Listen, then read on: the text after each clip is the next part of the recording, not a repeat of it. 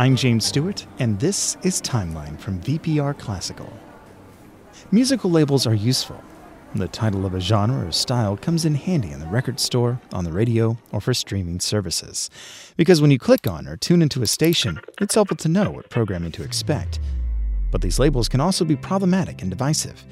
Today, there are many labels that separate the musical landscape, but none are more controversial than the terms popular music and classical music.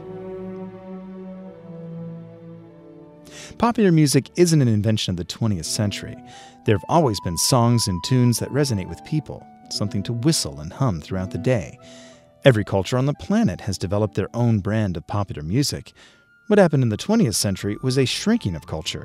The world was getting increasingly smaller and more connected, allowing access and influence across geographical and political boundaries.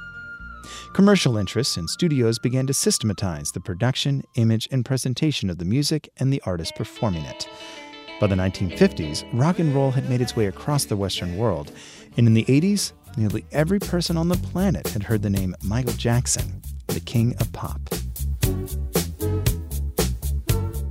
Today, classical music seems to mean anything either written before World War I or something with strings and orchestra.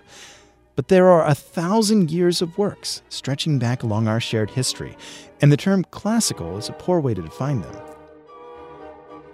The actual classical era, the time of Haydn, Mozart, and Beethoven, barely covers five decades of the 18th and 19th centuries.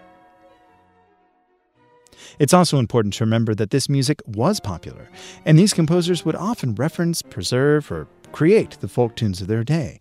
Mozart's style was an amalgamation of genres from across Europe. Beethoven would often quote popular tunes within his chamber works.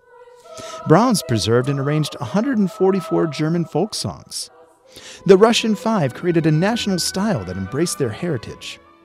Bartok, Smetana, and Kodály devoted a good portion of their effort to recording the folk traditions of their homeland. And Sibelius wrote tunes so familiar to the public consciousness, the most honestly believed that they had always existed. History, circumstances, culture, and time is what truly decides what music remains. Sometime in the future, these songs and artists that we consider to be popular today will become standards and eventually classics. Not everything heard today will stand the test of time, but we do have a rich repertoire of songs, symphonies, concerti, operas, music that already has. So don't let the label stand in the way of exploring this human expression of music.